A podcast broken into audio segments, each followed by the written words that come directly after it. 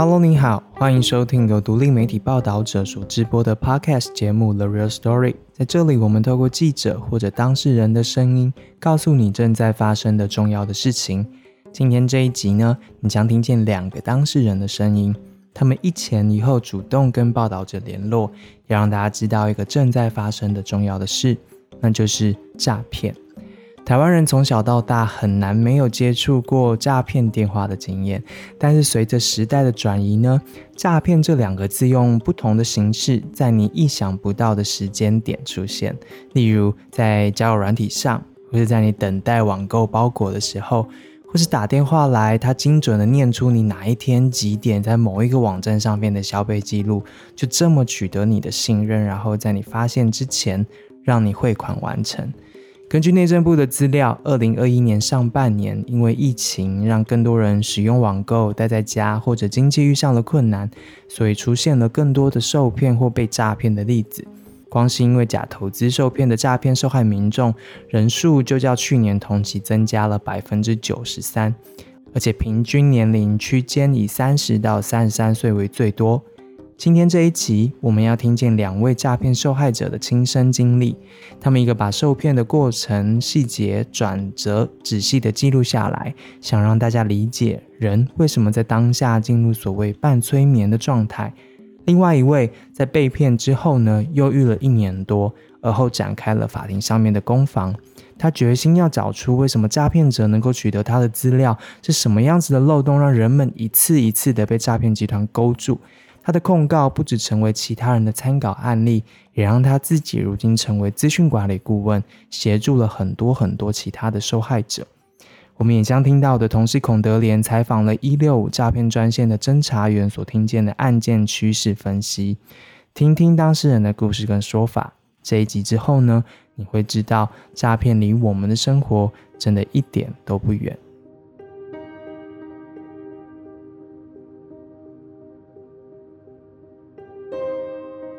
在七月十二号，我们收到了你即将听见的这位当事人的来讯。他说：“报道者您好，我是一位法律系五年级的毕业生，是从第一集开始的忠实听众。我想请问你们有没有可能做一集诈骗手法或是诈骗被害人访谈之类的主题？”讯息里面他说自己在十一分钟内被骗了四万元。他希望有一个报道是能够详细的把过程跟这些新的手法介绍。他遇上的经验呢，让他觉得有必要让更多人有这个心理准备跟认知。这位法律系的学生呢，他在联络我们的时候，是他受骗的两天之后了。他说这两天他自己懊悔又痛苦。法律系的他其实课堂上面都学过相关的案例，但他没想到自己还是成为了受害者之一。那两天，他把过程全部用逐字稿记下来。他想要为自己做些什么，于是最后联络了我们。他的故事充满了细节，希望你能够仔细的听，或许能够带着你体验一次被骗的过程，也让你理解受害者当下可能的心理状况。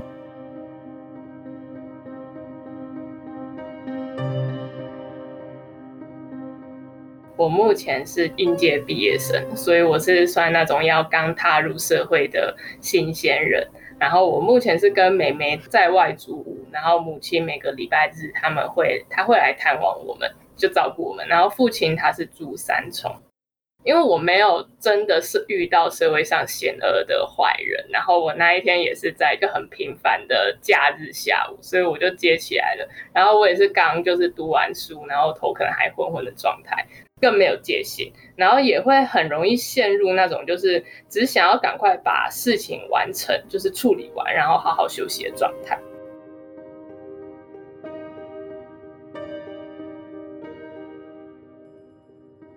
七月十一号下午的时候，我就接到一通电话，那有一位自称是网络书局的客服，他就问我是不是前阵子在他们那里就购买过一套医学漫画，那金额是四百八十元。所以我当时还傻傻的回他说：“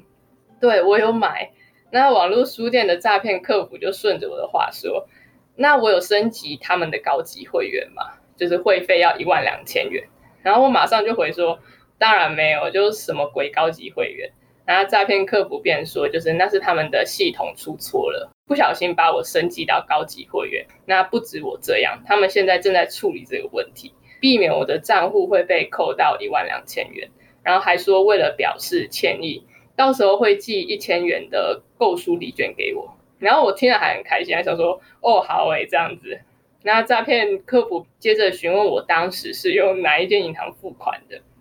然后还要我拿付款的那张金融卡念出上面的客服电话，便说之后会有那间银行的客服和我联络，然后就挂掉了。所以这是第一阶段，就是一开始这样子。然后在这个阶段，我的戒心就已经降下来了嘛。然后接着大约就过了十分钟。另一通长得跟那一间银行，就是中国信托的客服专线电话几乎一模一样。就是假设它正确的号码是六九，那诈骗的号码它会改成九六，就这种细微的不一样的电话打来了。而且我还有安装一个 app 叫 Who's Call，那当时 Who's Call 显示这通电话是中国信托商业银行。然后这里再补充一下，就是或许你们会疑惑，就是我第一通跟第二通之间的空闲时间，我没有跟其他人讲这件事嘛？然后有，我有提，而且我还跟我的母亲还有妹妹提。那但是你们知道我是怎么提吗？我是说，哦，好好棒哦，就是网络书店他们自己系统出错，不小心把我升级为高级会员，还说会赔偿我一千元诶。然后母亲和妹妹乍听之下也觉得耶好棒，呃，就并没有起疑心。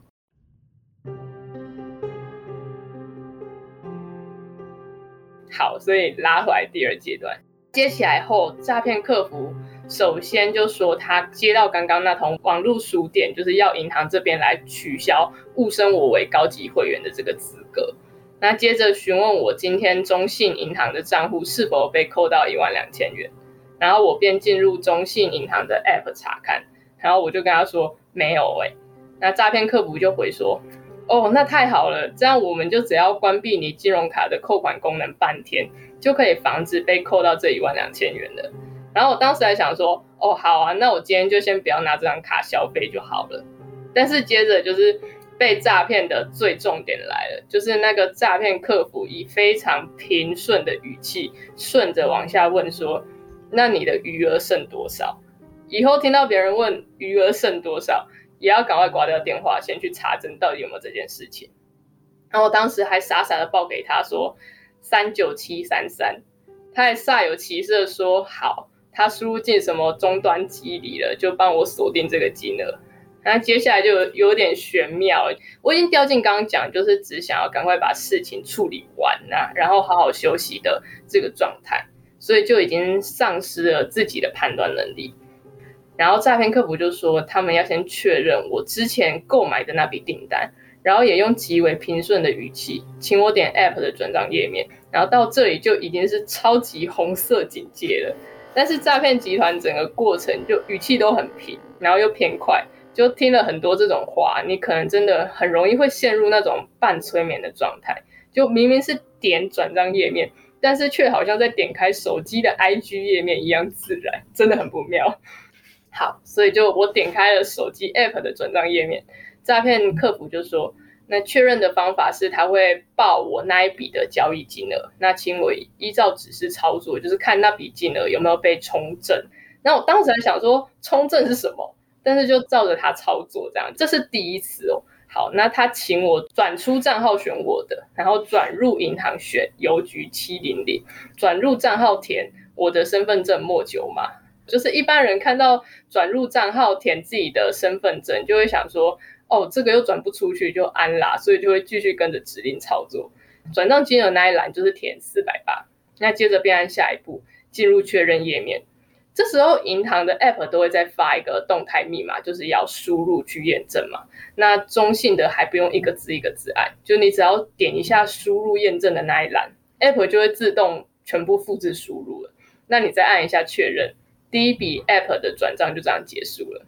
当然，这四百八十元就被退回来自己的账户啊，因为根本就没有我身份证字号这个账户。那当今天汇款资讯不正确，钱没有被汇出去，钱就会再被退回来自己的账户，这就是重整。而且那账户那笔金额旁边也会这么被注记，但我当时并不知道，然后还想说，嗯，这是确认这笔订单的方式。那四百八十元也的确同步被退回了。那诈骗客服就说，好。那我们接下来要来消除你的高级会员资格了。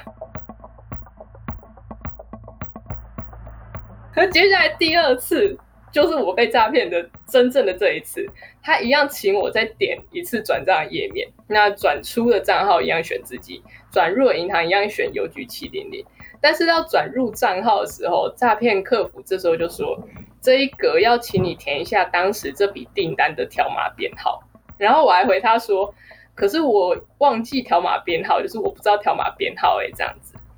那诈骗客服还说没有关系，我们这边有留存，我念给你听，请你帮我输入一下条码编号，就是诈骗集团的账户吧。对，然后我就填上去了嘛。然后接下来就到最关键，就是转账金额的这一格。然后诈骗客服他也没有说转账金额这一格，请你帮我填多少多少。不是他，他不是这样讲的，他是说下面这个，请你帮我填一组代码，用以解除你的高级会员资格。那那组代码就是三九一二三。就是我被骗的三万九千一百二十三元之后就一样啊，就是按下一步，然后填动态密码，然后马上转账，当然就迅速的成功了。而且你会在整个过程，不知道是不是台湾人的，就是天生的比较善良的本性。就我没有遇过这种事的时候，我还会一直帮他解释说，哦，对，就是这样子很合理啦，对，就是要这样子去解除啦，所以导致我点转账页面，我就。根本点了，我也不知道哦。我现在在转账这样子，所以我当时超慌张的。就是我转账成功后，我就还吓一跳，然后我还不知道自己转账成功了。我们对话，你知道他只花了十分钟转账吗？因为他后来还想要继续再骗我其他账户的钱，所以后来我们全程大概花了一个多小时。那他怎么结束对话？这就要继续往下讲。第二阶段刚刚就是他诈骗第一笔金额已经成功之后。哦，这里我可以再补充一下，就是为什么第二阶段他要分两次？那我自己觉得应该是因为诈骗集团第一次来让第二次真正的诈骗程序，真正的这个转账程序就会变得更理所当然。因为毕竟这两次就是只有转入账号跟转账金额是填不一样的，那其他程序都一样，那你第一次都照做，第二次会再照做的几率就应该很高。对，所以我转账成功后，我就吓一跳嘛，想说我还不知道自己不知不觉转账成功了，然后心就开始着急，我就开始一直问他说这是谁的账户，跟那我的钱呢？诈骗客服他就还装的跟真的一样，他就开始有点骂我说是不是我某个地方出输入错了才会导致金额不见？可是钱不见的是事实，然后我的注意力就从只想要赶快把事情处理完。移转到要赶快把钱弄回来这一件事情上。那当时诈骗客服骂完，然后他就跟我说，就是我原本的金额三九七三三，他刚刚都有输入进什么终端机，那这些交易就只是资料上的显示，并没有真的有从事这些交易。所以等高级会员的事情处理完后，所有资料他那边都会消除，那我的金额依然会是三九七三三。那诈骗集团接下来。他就半恐吓的跟我说：“我一定要照着他的指示操作，就不要再出错了。”就是他还想继续骗我其他账户的钱，询问我是否还有其他的银行账户。那他要确认一下其他的账户有没有被扣到这一万两千元的会费。那其实这时候自己已经有点开始怀疑，就是我真的的确在那间网络书局买过书，可是我只买过那一次，然后我也只有留下中线的交易资料。可是因为当时真的太心慌意乱了，就也没有办法好好思考。然后我就还真的跟他报说，我还有哪些哪些账户，而且我的账户还真的很多。因为前阵子有帮一些银行的朋友就是开账户冲业绩，然后开了都没有在用，所以我想的很吃力，所以我就先报永丰跟华南。我后来还要跟他确认华南的金额，就账户余额。只是我华南的那个金融卡在我爸那，然后我爸是在住三重，所以当时那个诈骗集团他还真的就是请我说我一定要回三重去跟我父亲拿这个卡来确认余额，然后我当时一听我就我就认真哭了，我就想说，呃文山到三重就是有要大概一个小时的车程嘛，就是我想说事情怎么搞到这么麻烦，可是我还是认真的，就是我就边哭边骑车。然后我越骑就越觉得，我还是要跟我的母亲还有妹妹说一声，就是我突然要回三重一趟，所以我就找一个小巷停车，就当时就打字给他们，然后这里还有一个可以再补充，就是为什么我不是用打电话给他们的？因为诈骗客服全程都会一直强调，就是尽量不要挂电话，不然他们的电话会全程录音。就如果挂掉了，录音就会有被修改的嫌疑嘛，听起来也很合理这样。所以我当时还用打字的，我就打字赖家人说，我需要回三重一趟，家人的警觉心就高涨。那妹妹先是怀疑，就是礼拜天网络书局有有需要上班吗？然后妈妈则是当机立断，就是要我马上先掉头骑回文山。然后一回家就电话还没有挂，我就电话还继续开扩音，然后就有母亲就代为应答。结果母亲才刚接到电话开始询问，诈骗客服就超生气，他就说我怎么可以把这些资料随意跟家人讲？就是这些都是个资，不可以随便泄露等等。然后就是也是到这里，我一听到诈骗客服这么生气，我就心碎了，因为我就确定自己被诈骗的，就是哪个客服会这么生气？因为正常情况下，如果对方跟自己的关系是素昧平生的陌生人，就你根本不会这么生气啊。甚至依台湾人的善良个性，就是常常还会先把对方设想成是好人，所以就是他会这么生气，就一定有鬼。然后后来连房东都来帮忙。那房东以前待过中国信托，所以他就随口问了诈骗客服，就几个中信员工才会知道问题。然后诈骗客服他就答不出来，就还说要请示他们的主任。然后过了不久，就真的有一个自称是主任的的人来听电话，我就二次心碎，因为。这个是诈骗的迹象，就太过明显了。因为客服请示主任的这个桥段就是太明显。你一般客服通常打去，就是要么他根本忙线中，要么就是他一定会跟你说，就是哦，他们确认完，然后再回给你，不会马上真的有一个主任马上来帮你处理这样子。然后那个主任一接起来还说，就是若要拿回我的三万九千一百二十三元，就还需要先提供四万元的担保金啊，什么什么的。事情到这以后，我就我就心碎了，然后我我们后来就借故就先挂掉电话，然后后来就直接报警，这就是整个我被诈骗的过程，啊，也是为什么我会被骗这个金额的原因，这样子。嗯嗯嗯，刚刚你用心碎来来形容说你知道它是一个诈骗，为什么是用心碎来形容？第一个心碎就是那个钱拿不回来了，我知道就是。诈骗的整个通话的时间是拖到一个小时多，那可是我在第十分钟，我钱就已经转过去了，我可以拿回钱的几率已经是趋近于零的，一定会怪罪说就是那个诈骗集团的。然后当时诈骗集团还有说就是请我加他们的赖，然后我还有加，加赖以后他们诈骗集团只会跟你说您好，他们就不会再往下讲了。可是他们都还是敢已读的。所以到后来，我甚至报完警后，我就很生气啊，就想说，就是啊被诈骗，然后我就去那个赖上，然后我就去留，我就说什么你们这些就是真的是社会上的败类这样。但是我不会平时不会这样，但我就在那个赖上留言，然后他们还真的就是已读，然后我就把他们封锁了这样子。再来，我觉得更多的就是对自己的自责，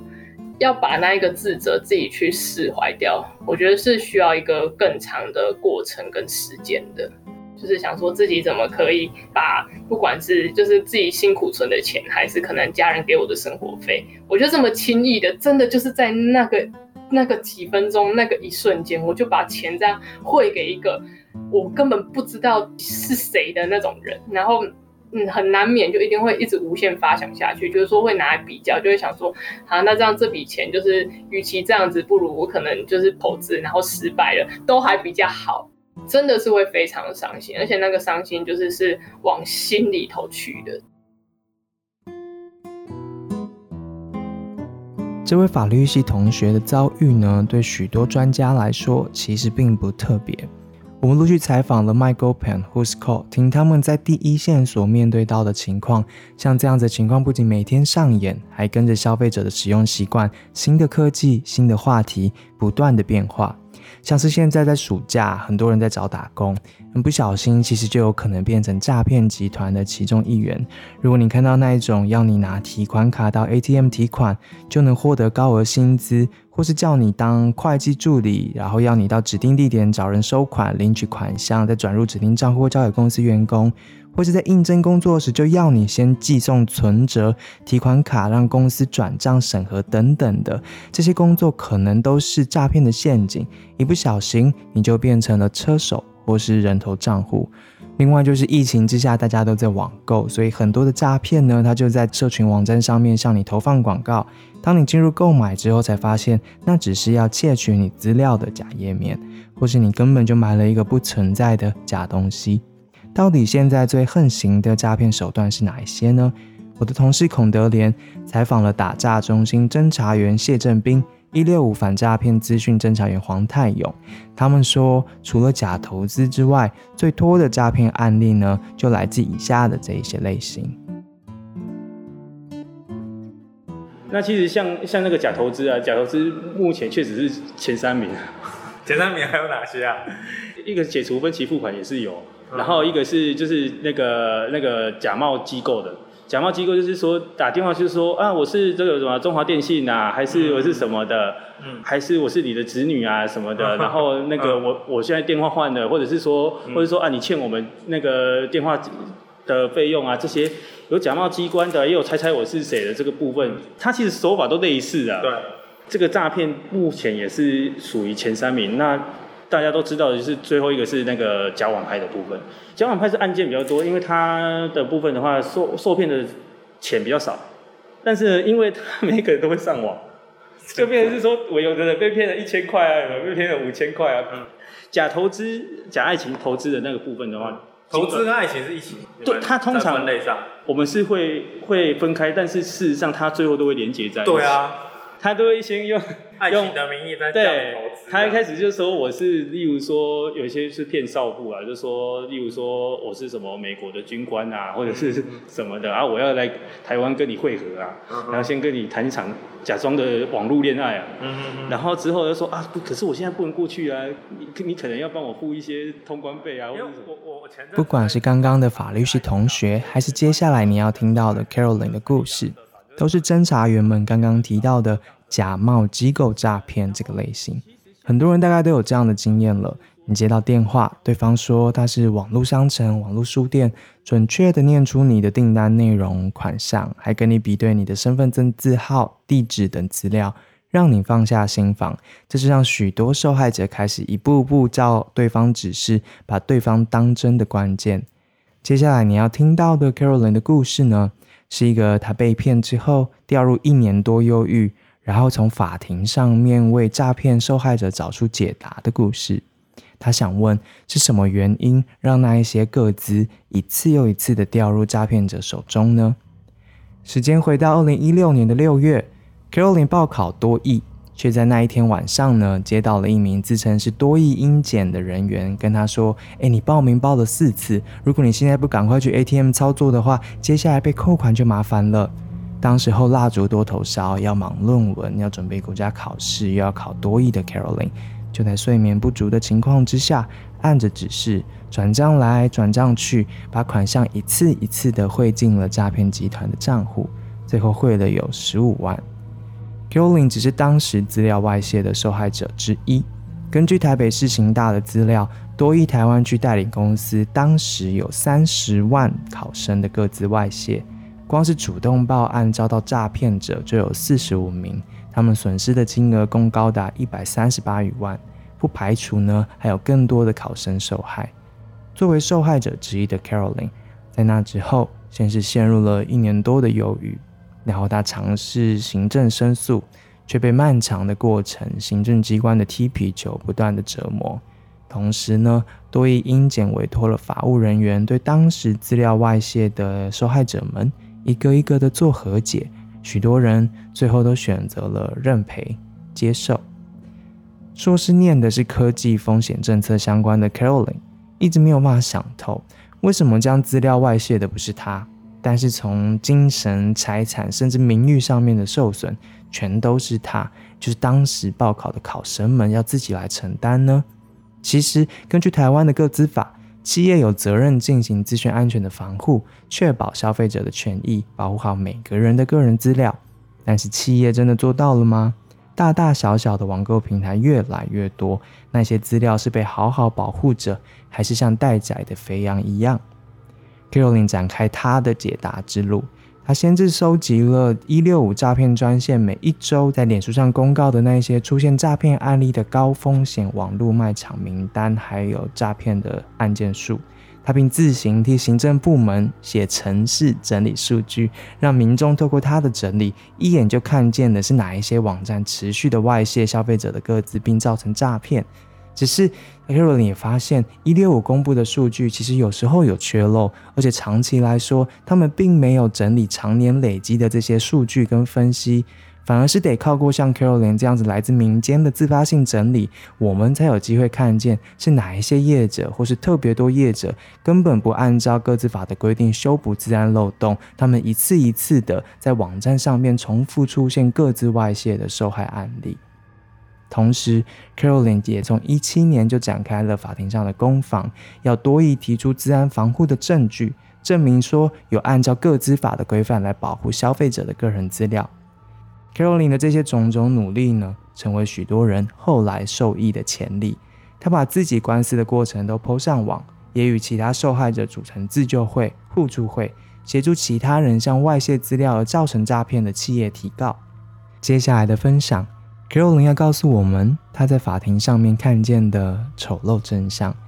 网络零售业的治安防护到底有没有做？诈骗受害者是如何被歧视？而一次一次外泄的资料，如何成为诈骗集团取得受害者信任感的武器？没有前提情况下，当你提告的时候，在那个法庭上面的讨论是怎么样？法官怎么样认知这件事情？然后你怎么样？让你的这个论述成立，就是这个东西跟你的精神伤害的关联。我自己的状况是，我觉得可能比较极端一点啦，因为我碰到法官对这样的一个论述其实很不友善。那时候我的状况是开庭是多益并且那边请了三个律师，当然他们可能代表来的是一个人，但这个其实还是相对是一种实力的展现，在秀给你看。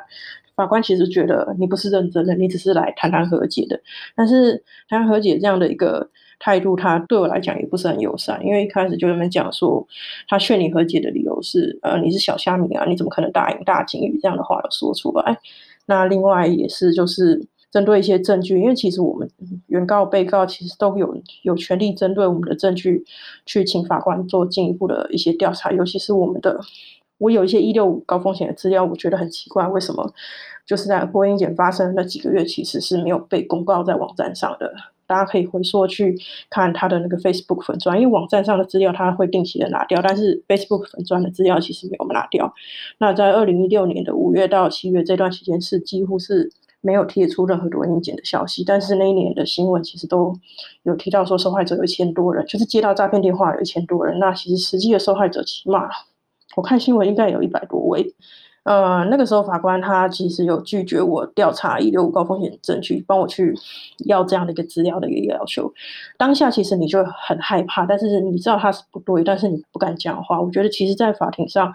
我要能够说出自己的想法和自己的自己的主张，其实花了我蛮长的一段时间。因为那四次的开庭，其实大概到第二三次，你才有比较敢在那个场合去回应他们的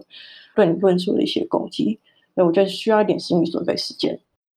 后来的结果是如何呢？有办法从他们的资料的适当，然后证明到你所受到的这样的精神或财务上的损害吗？可以，可以，可以。因为个资法它基本上它的它的那个架构其实没有很难。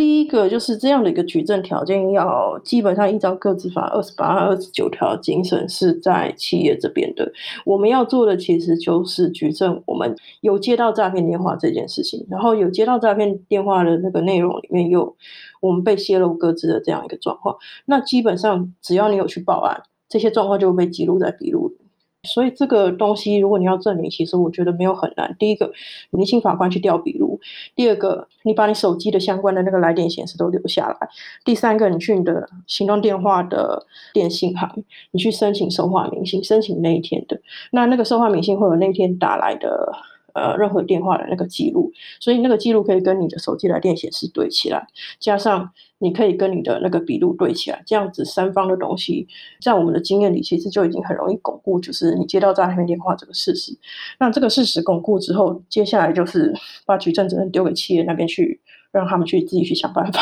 处理这样的一个状况。那个资法其实也不是像说很多新闻上面，呃，或者 IT 论坛讲的不是很明确啦，就是企业不知道怎么做啊。其实个资法的呃施行细则有规定十一项他们应该做的事情，那其实白纸黑字非常明确，你就一项一项的叫他们拿。第一个个资安全维护计划拿出来以后，就是你自己所有东西你要做得到。通常企业都死在这一关，自己说的做不到。我觉得大家都看。太不常踏入法院这样的一个领域，所以就会觉得这个是一个很难的事情。但其实，我跟我的朋友，我们一开始打这个诉讼的初衷，除了一开始是自己心里对企业的处理方式很不开心之外，我们也是希望说，透过把这样的一些。胜诉案，你可以留在公开资料，让大家可以查阅，大家就可以知道说这个方法其实不难。而且，其实从我我们这几个一开始，可能我们这样的诉讼结构，我们需要花到四次甚至五六次的开庭时间。到后来，其实我们帮助的一些对象都是几乎都是两次，它就可以结束。那这其实并没有花你太多的时间，你就可以拿到一定的报酬，甚至通过这样的方式去取得合理的和解金。那我觉得。这样的一个结果，从后面这样子推算回来，我们这些就是走在前面中诉的这些人来说，其实我们是蛮开心的。嗯嗯，所以就是第一部分刚刚说的那些举证部分，就要包括你可以直接跟这个平台业者相连的那一些已经外泄的资料吗？这是只有他们平台上才有资料。那所以举证完这个被诈骗的事实之后，接下来就是。被告的这一家企业要去证明自己有做到各自法上面的那十一项要求，所以如果他没有满足那十一项的对企业的要求，那接下来就是他有失误，然后他有造成了你们精神上面的损害。那所以你你在这过程当中，这十一项要求你看见了什么？它跟你想象中有什么不一样吗？我一开始其实很紧张，因为我自己没有资讯工程技术背景。但是我后来发现根本就没有这个困扰，因为这十一项要求，几乎大部分的企业都有做或没做。其实这里面最怕的是你他有做，然后你要进去讨论说他做的够不够。另外就是技术面好了，就是要做一些弱点检测或是渗透测试扫描这样的一个东西。我一开始也很紧张，说我不会看怎么办？后来好像也没有什么困扰，因为你你其实可以从形式上去发现，说他们做这个东西根本就不符合，就是呃我们的风险预防，预防就是在灾害事前做，他们都是事后做，很多状况是这个样子。那另外就是，其实我们自己也看了一些报告以后，我们自己其实也去研究出来怎么去呃看这些报告的形式，比如说它的弱点检测报告。它会列出一项一项它的那个弱点，比如说 CVEID，然后后面那个编号流水号的那个逻辑是这样的：CVEID 是这个流资料库的名称，那后面它会加年份，所以会是我如果二零一六年发生这样的一个状况，他那个事后的弱点检测报告扫出来，他的那个检测结果是二零一四、二零一年，那代表是他这么长一段时间他都没有去修复这个漏洞，那其实这个很容易就举证成立了，其实没有大家想象的那么困难。他要看的其实是事情有没有做好这件事情。Caroline 的案件后来为许多人打开了可能性，也让网络零售商一次次造成的资料外泄、网络诈骗有了法律上可以就责的范例。我跟着 Carol 去参加过他组织的受害者自救会，在三个多小时的时间里面，七八个受害者彼此分享受骗的过程、提高的经验、网络零售平台业者给他们的回应等等。他们分别是因为买机票、买婴儿用品或是加密货币等不同的网络交易而被诈骗的。Carolyn 也花了很长的一段时间记录一六五诈骗专线每个礼拜公布的案件数。他的经验呢，后来也成为课堂上面或是公部门研习的时候会提到的例子。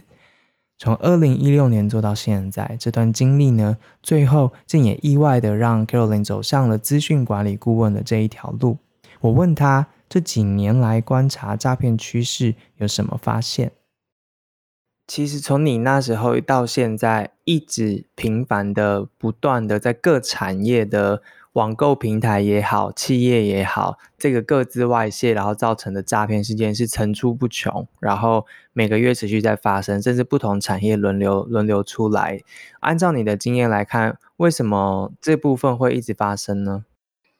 我觉得主管机关没有很认真重视这件事情，因为大家就从来没有听过说银行外线的个资很少啦，几乎是没有。为什么？因为银行有上面有个老大叫金管会，金管会的监管程度，还有另外 NCC 的监管程度也是比较高。就是这一类比较性质比较偏向独立机关的机构的话，它对各自法这方面的要求，它就会很严格的去落实。但是大家可以像说看到很多网购平台上面的头头是谁？经济部。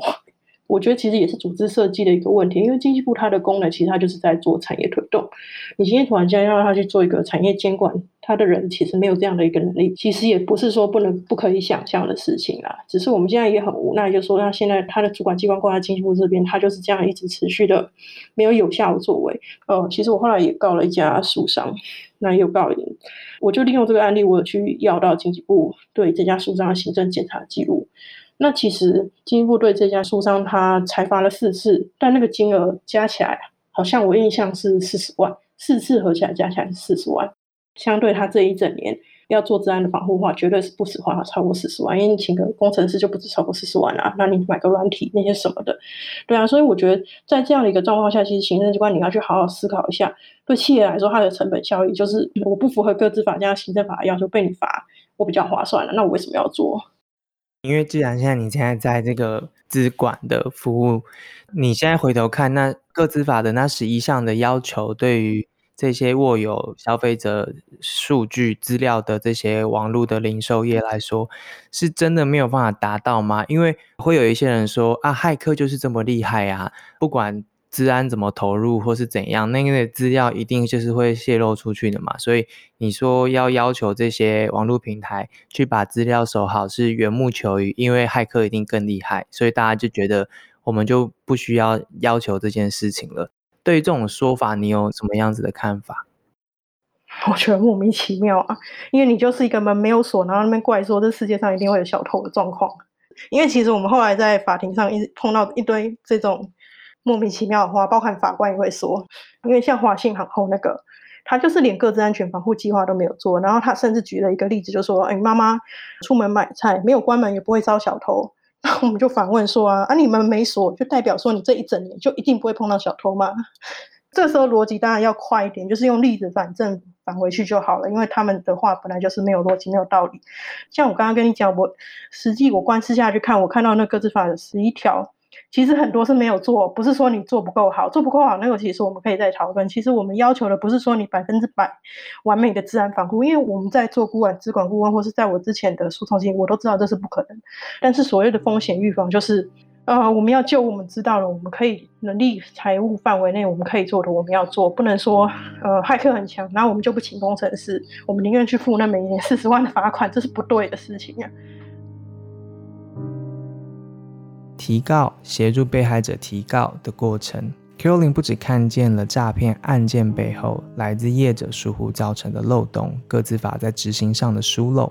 他也看见了许多受害者或是加害者的面孔。其实我一开始很生气，对这些人，对啊，就是我被诈骗那一年年底十二月的时候，我就接到那个法院的通知，叫我去跟车手谈和解，那我就觉得。干，终于抓到一个王八蛋，赶快还我钱之类的。对，但是其实我去谈和解的时候，其实发现，这个人好像没有想象我想象中那么坏哎，因为他看起来就一副觉得啊，我也是被骗的。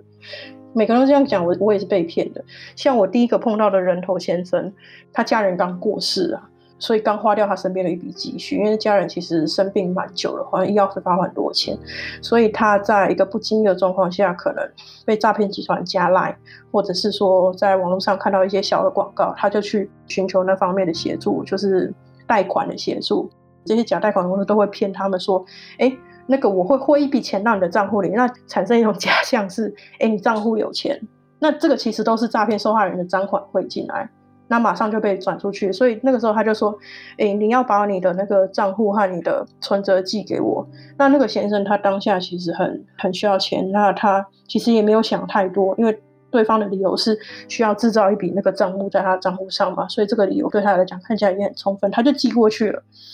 但寄过去以后，没想到诈骗集团用他那个账户印象骗了四个人，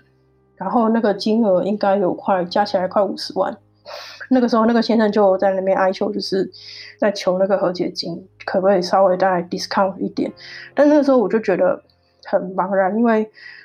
哎，这样的人有这么可恶吗？好像不是我这一整年愤怒应该要投射的一个对象。对啊，那后来其实拿了他的和解金以后，其实心里其实都不是很开心的一个状况。那第二个案例是有一个先生，他是呃。好像是赌博关系，他跟人家借钱，然后也是类似的状况，就是把账户提款款借出去。对，那另外一个其实比较可怜一点的状况，是一个年纪很轻的妈妈，印象二十出头而已哦，很小，那时候比我还小。然后她是因为家里小孩刚出生没多久，然后先生失业好久了，然后她自己也没工作，所以她为了她小孩的生活费要吃饭还是干嘛的，她是真的是卖户头。和提款卡给诈骗集团那边，那为了两千块，然后我那时候其实心里听到了很难过，因为我虽然知道他说他是故意把他的那些东西卖出去给诈骗集团做这个事情，但是他其实是感觉他身边的社会安全网没有办法接住他的一个状况，他才去被逼得不得不做这件事，然后做这件事情其实是弱弱相残，其实是害到我们这样子也是很无辜的人。那我那个时候就在想，真正最王八蛋到底是谁？后来我就觉得，一个是他自己社会安全网这个社会福利救济的这样的一个机制，真的是有一点问题。为什么这样的人我们接不住他？第二个是，我就觉得说，你多一点钱，你把你的各自考证的各自保管好，或者是说，那个时候事发是五月，二零一六年五月，你第一时间通知我没有发生这样的事情，我就不会害到这个小妈妈发生这样的状况，她要赔这么多人。对啊，所以为什么后来会提高，也是因为这一路上看到这样的过程，现在越来越火大，因为就觉得说，为什么是这些人要负起这些责任？那你多一点躲在后面，到处整天讲都是诈骗集团的问题，你到底有没有脸啊？嗯嗯嗯，因为我有去参加你过你们的聚会，所以我大概知道大家是谁。但对一般人来说，如果大家没有受害的经验的话，他会对受害者有一种特定的刻板印象。那就你自己跟你接触的这些受害者来说，你会怎么描述他们？我我要跟大家说，我们的受害者就跟大家社会的组成一样，什么人都有，所以不要觉得说今天这个事情不会发生在你身上。我们这边有博士生也会受害，我们今天也有甚至金融业的行员受害，因为金融业照理讲应该是作为治安 sense 很高的行业，但是其实还是有人员受害。那有学生，学生当然就不用讲，我觉得是未来就是诈骗的大众，尤其是大学生。甚至影音工作者其实也有，所以大家不要觉得说这件事情永远不会发生在身上。其实大家应该去去重视自己的各自保护，在接到任何相关的诈骗电话讲到你各自的时候，你的雷达就应该要打开，去确认说，哎，这个人是不是可以取得我各自的一个对象，然后再三的去求证。因为其实很多诈骗电话受害的关键就是没有在求证。那为什么？因为他都挑在一个傍晚，大家上班很累，就是。同时间五六件工作忙到就是脑袋已经就是糊成一片这样的状况，然后他突然间来一个答案恐吓你说：“哎，十二点以前没有解决这件事情，你明天还要跑银行，你白天就会因工作忙成这样，你还要去跑银行处理这个事情。”所以其实大家知道各自外泄这种事情是。非常容易发生的，我不否认这样的一个状况，所以基本上你的风险预防意识，消费者要有，那企业端那边也要有。你其实你发现这件事情的时候，你要诚实告诉我们你发生了什么样的状况。你可能不需要就是按照各自法的要求，就是很明确告诉你，就是哎谁谁谁，你的什么样的个资料在哪年哪月哪分，呃外泄哪一批这样子。对企业来讲，这会是一个风险，就是有点像是告我条款，就是我通知了你，你就可以拿这个东西来告我。对不对？但是你其实可以用一个比较折中的做法，就是让我们这边也受到也受到保护。就是说，哎哎，某某某，就是我们公司在什么时候疑似发生治安的事故，那。大家最近要谨慎的去防范，就是有歹徒假冒我们公司的名义，瑕疵这些各自来做一些诈骗的行为，这样的方式就是用一个统包的方式，不要那么明确。这我觉得是其实可以做到，因为其实假设你接到这个电话，然后后续你避免了这样的一个被诈骗的话，其实你对企业来讲，你是会是一个非常感谢，我根本就不会 没事想要去找企业的麻烦，因为对我们来讲，上法庭是一个非常大的成本，就是希望说就是企业可以在目前个资法要求要通知的这样的一个严格规定下，你可以去找一个折中的方法，因为他们现在折中的方法其实很非常的愚蠢，也非常没有效率。他的方式就是在每一家的那个企业的网站贴说，哎，我们不会就是打电话给你，这就是你看到这个事情，其实你不知道发生什么事情啊。然后这个事情也是警政署建议他们要这样子做的。那受害者端呢？受害者有越来越多像你们一样这样的行动吗？其实没有，因为其实大部分人可能我们的教育背景让我们在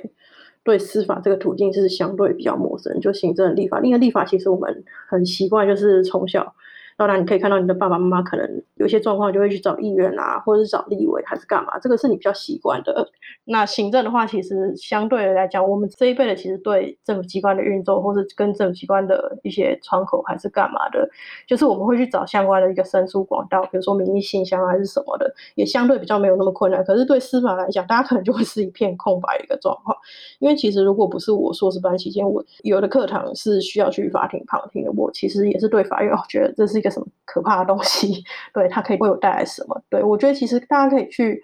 对法院可以对你带来什么样的一个帮助，还有它需要的一个成本效益，可以去重新认识一下。因为其实这样的一个案例，在我们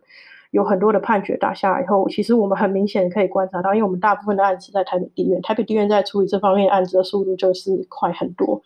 对大家来讲，大家可以去考虑说，如果你真的很在乎你自己的这样一个财损的状况，你可以考虑说，用我们的方式去跟企业去争取一个比较好的谈判筹码。那这个其实也不会花你太多时间，出庭两次吧，一次大概都二十分钟以内就解决的事情。你在跟企业在争取谈判的时候，他们也比较愿意听你的话，因为你才有一些筹码。现在网络上有好多受害者的那个自救社团，或是交换讯息的地方。我感觉到是他们其实很不避讳的去谈自己的经历，而且希望很多人知道。这个跟那时候我们一开始在聊的时候，你有提到说，其实你不知道怎么跟旁边的人说，或是你觉得外界会有很多对诈骗受害者的一个不好的眼光，或是不好的看法。你觉得？真的有出现这样的风气的转变吗？现在是受害者真的比较敢出来说我我受害了，而且大家对于诈骗这件事情的观感跟那时候你那时候真的不一样吗？我觉得有稍微好一点，因为其实最近大家也可以明显知道说，就是在治安方面的一个议题新闻声量有比较多。但是其实诈骗受害人基本上，我觉得第一个你一定是面对你自己家人和朋友的那个眼光，这个其实改变的其实没有太多啦。他们其实也不是说有有有怀疑还是干嘛，他们是觉得说这个时间会花你很很长的时间，然后这个过程会让你再次被受伤。他其实也是怕你被再次被受伤，对啊。但是可能表达方式其实真的会让让人比较受伤一点。那其实诈骗受害人，你观察到了很多，比如说像自救会什么，大家会比较敢讲话。其实我觉得那个其实也是自救会它成立的一个很重要一个目的，因为相同经历的人，大家可以比较能够理解我们碰到一个什么状况。如果大家可以愿意就是一起支持在这一段的损害复原的一个过程中，那我觉得是一个很棒的经历，会是你后续在面对你自己很多生活上的一些问题的时候很重要的一个养分。我蛮好奇说，受害者们。怎么走出来的，或是说有没有人就走不出来？因为我有听过一个案例，是一个老先生，他就是被骗了一百多万，一百多万可能是他的养老的本嘛。那他去报案的时候，是警察说的，他就觉得老先生的世界已经天崩地裂了。我不确定你有没有看过这种崩溃的受害者，或是你觉得大家都是怎么走出来的？很多，其实很多，因为我自己有是，你可以看出我二零一六年七月受骗以后，我到二零一七年十一月我才提高，其实中间就是我很崩溃的日子。对啊，那这段崩溃的日子，其实第一个你要靠你的朋友，跟你走在同一条路上的朋友，这些一起打官司的朋友，或是一起决定就是要放下朋友也可以。对，就是你身边要有要有人支持，另外就是你要懂得说出来。对，因为其实你不说出来，大家不知道你卡在那边，你到底发生什么事情。对，虽然说说出来可能会有一些不是恶意的，但是让你很伤心的一些状况。但是其实说出来，大家来知道你的状况是什么。第三个就是你要善用你身边的资源，勇于去求助。如果真的走不出来的话，因为其实你要知道说，你人生其实不是只有这件事情。对，这可能只是你这辈子的一个一个小跌倒而已，不要为了就是这个事情，然后就坐在那里，这绝对不是你自己要的事情。对，所以就是你要勇于求助。比如说学生的话，学生在学校的话，学生有智商中心，不要去害怕，就是寻求你你该你应有的权利、你的资源呢。因为那个时候后来就是我面临一个。就是我论文快要毕业，快要毕业不了，就是那个时候我期限快届满，快六年，对，然后我又卡在这个诉讼，很不甘愿。后来我就决定说，既然我这么不甘愿，那我就去做吧。你开始做这件事情以后，你其他事情就会有动力。所以我觉得你搞清楚你自己要做什么事情很重要。那你搞清楚以后，你就要去找只能够支持你的资源，你身边的朋友。呃，学校的智商师，如果你有经济能力的话，就自己聘一个智商师也没有关系。因为我觉得这个东西其实是一个非常正常的状况，大家不要觉得很难过、很丢脸还是干嘛的。因为你觉得你很难过、很丢脸，呃，然后你不出声，其实你是助长那些诈骗集团继续去骗一个跟你一样无辜受害的人。听到这里，或许你已经对诈骗或是诈骗受害者、加害者。有了不同的认识跟想象，也或许你会想起过去自己被骗，又或者身边的人被骗的经验。两个受害者都告诉我们，他们其实还不是最惨的。有的老人家被骗的金额是以百万来计算，但他们都强调身边的人的反应、提供的支持对受害者来说无比重要。我们能够怎么做呢？最后，我想让大家听一听一开始的那一位法律系学生他与家人之间的经验。未来如果有任何的机会，希望我们都是那个在诈骗发生的当下，或是诈骗发生之后，能够提供关键协助跟支持的人。我觉得我可能会真的把，就是我所有的账户都这样子依照他刚刚的那种方式，然后被洗劫一空这样子，所以。我觉得我还算蛮幸运的，就是当天我的家人是在的，然后他们可以去阻止我这个行为，这样。这也是为什么我会比较敢，就是即便这样被骗钱，然后我在伤心完后，我比较可以去释怀，然后可能到现在这样子还可以这样跟报道者讲的原因，就是。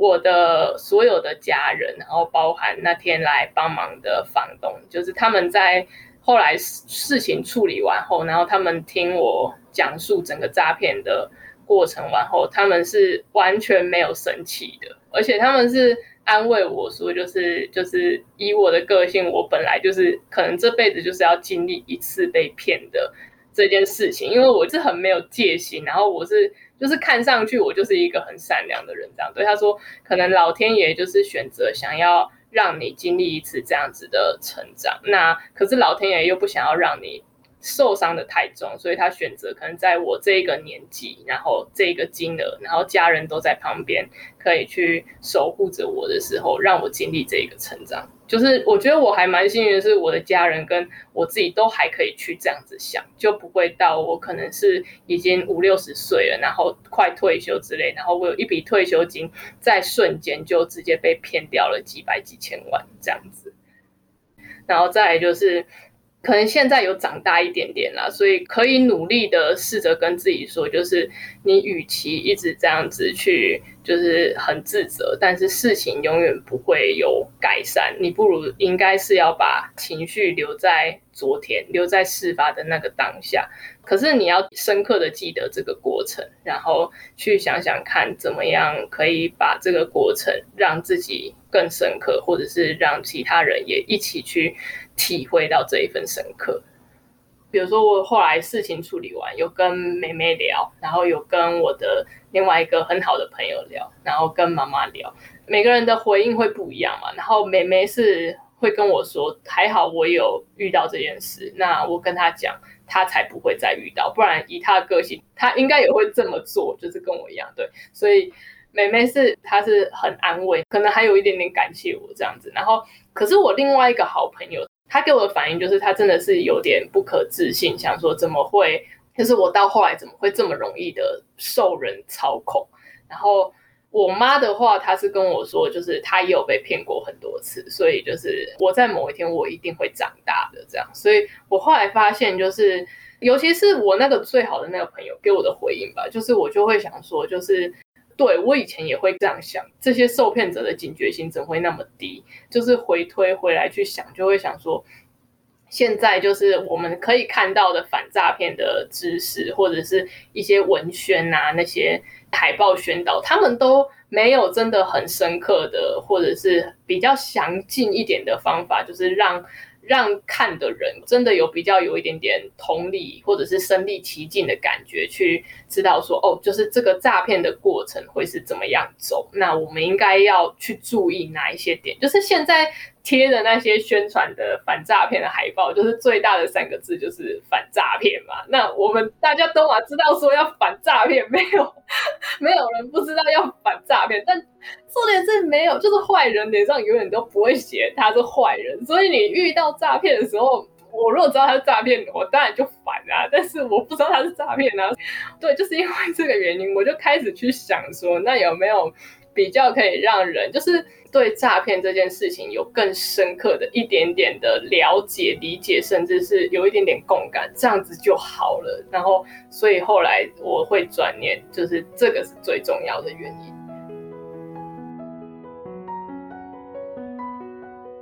以上是今天的节目，谢谢你的收听，而且听到了最后，很谢谢这位法律系学生以及 Caroline 的分享。我们很难得的得以跟着他们仔细的这些详述，还原诈骗者对受害者在说法、情绪或是操作上面的实作细节。我们也跟着 Caroline 过去三四年法律上面的追查跟经验，看见层出不穷的诈骗事件背后那根本性的各自外泄的问题，以及各自法的架构之下网络零售业的疏漏。最后，我们也看见了那一些人头账户跟车手的面孔，以及诈骗发生当下或是发生之后，家人跟朋友能够扮演的角色，大家能够做些什么。实在很感谢两位当事人的分享跟信任。把这一期分享给你心上重要的人吧，让大家都能少一点受害的可能。没有人能够保证自己不会成为下一个当事者。如果你也有成为诈骗受害者或是加害者的经验，请通过各种管道与我们联络，我们会以保护隐私的方式联络你。诈骗的议题今天所呈现的绝对只是冰山一角，我们希望了解更多，还请大家给我们线索。报道者是一个由个人捐款所累积而成的非盈利媒体。在这个疫情之下的关键时刻，如果你觉得我们做的事情有价值的话，请你用定期定额或是单笔捐款的方式呢，在我们的网站上面加入我们，成为我们的捐款者。又或者是你可以透过商岸的平台，在上面的赞助页面呢，就可以直接的抖内我们。你的每一份的支持都能够让我们走得更远，听见更多世界上正在发生的重要的事情。谢谢你今天的时间，我们下次见喽，拜拜。